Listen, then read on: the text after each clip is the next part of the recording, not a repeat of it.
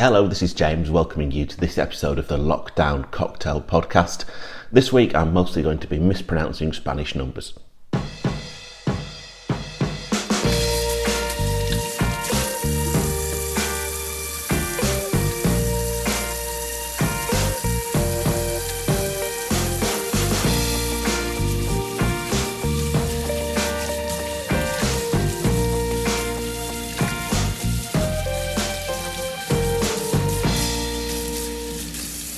We've enjoyed two cocktails at home this week, which has been great. We had on Friday night Negroni Spagliatos, which were just delicious and refreshing and strong and everything you'd want them to be. And I'm probably going to talk about those again in another episode.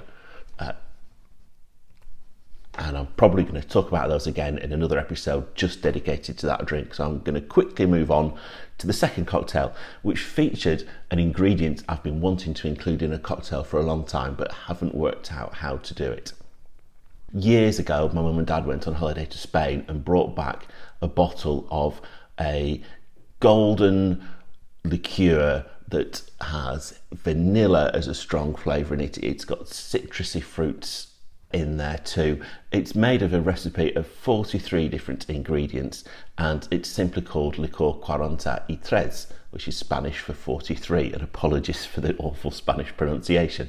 We just called it 43 at home. Let's have a 43, and as a liqueur with your coffee after a meal, it's a good way to round everything off and draw a line at the end of the evening. And it's one of those things that we've, in the family, there's been bottles of it in various people's cupboards nearly all the time. You can get it in the UK now in supermarkets. It's really easy to get hold of, but it used to be something you had to go on holiday to Spain to get, and you'd bring it back from the duty free at the end of the holiday. Or maybe you'd find it in the supermarket at a bargain price and just stick a bottle in your suitcase. Now though, really easy to get. You can certainly get it in the Asda, all the big supermarkets have it, and it's on Amazon as well. And I thoroughly encourage you to give it a go, because it's just one of those things that's nice to have in your cupboard.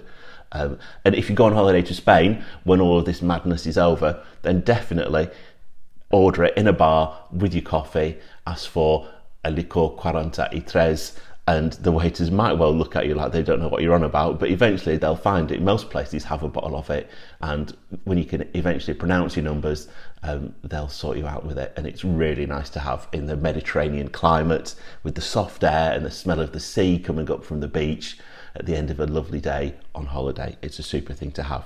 But anyway, back to this week's cocktail, which I saw on the Instagram page of My Dad Made a Cocktail, which is a great account that I've really enjoyed following. Their biography says, "Every night, my dad texts me and my brother his latest cocktail creation. Unbeknownst to him, we set up this account to share them with the world." And I've enjoyed it particularly this week. They've had a couple of pictures that Dad sent that have a background with a cover from the much-missed Q magazine, so that's been good to see. But they're always good pictures, and there's often a funny tale about Dad and his drink, and it's an account well worth following if you're going to get into booze. Instagram, My Dad Made a Cocktail, should definitely be someone you're following. Anyway, this Spanish margarita, it simply swaps out the Cointreau for your 43. So we made last night, I just used the proportions that I use in a standard margarita, so 40ml of tequila and then 20ml each of the 43 and your lime juice. And the first sip, it was a little bit odd, and me and Lucy sort of looked at each other over our glasses and we weren't sure about it, but after another two or three mouthfuls we actually really started to enjoy it. And it only seems to be later in the drink that the vanilla from the 43 comes through. I think if we make it again, and I'm sure we will make it again, I think next time we make it, I might dial down the tequila a bit and go for a bit more 43 and lime juice, just to see if we can get the balance a little bit better. And it was perhaps a bit too tequila-y and not quite citrus enough, because your Cointreau is very orangey, and so swapping that out for 43, the balance of the drink obviously changes, and I think I needed to work on that and just dial the tequila down a bit and bring the other ingredients to the front. But definitely one that we'll try again, definitely one that I'll tweak the balance of it and see if we can make it slightly less tequila-y. But we enjoyed it and we will do it again. And so thanks to My Dad Made a Cocktail on Instagram for sharing it. And you can follow me on Instagram as well and Twitter. We're at Lockdown Drinks, and we love to hear from you and love to see what you're doing with your cocktails. So if you're on those platforms, then give us a shout, or it would be great to see you following us.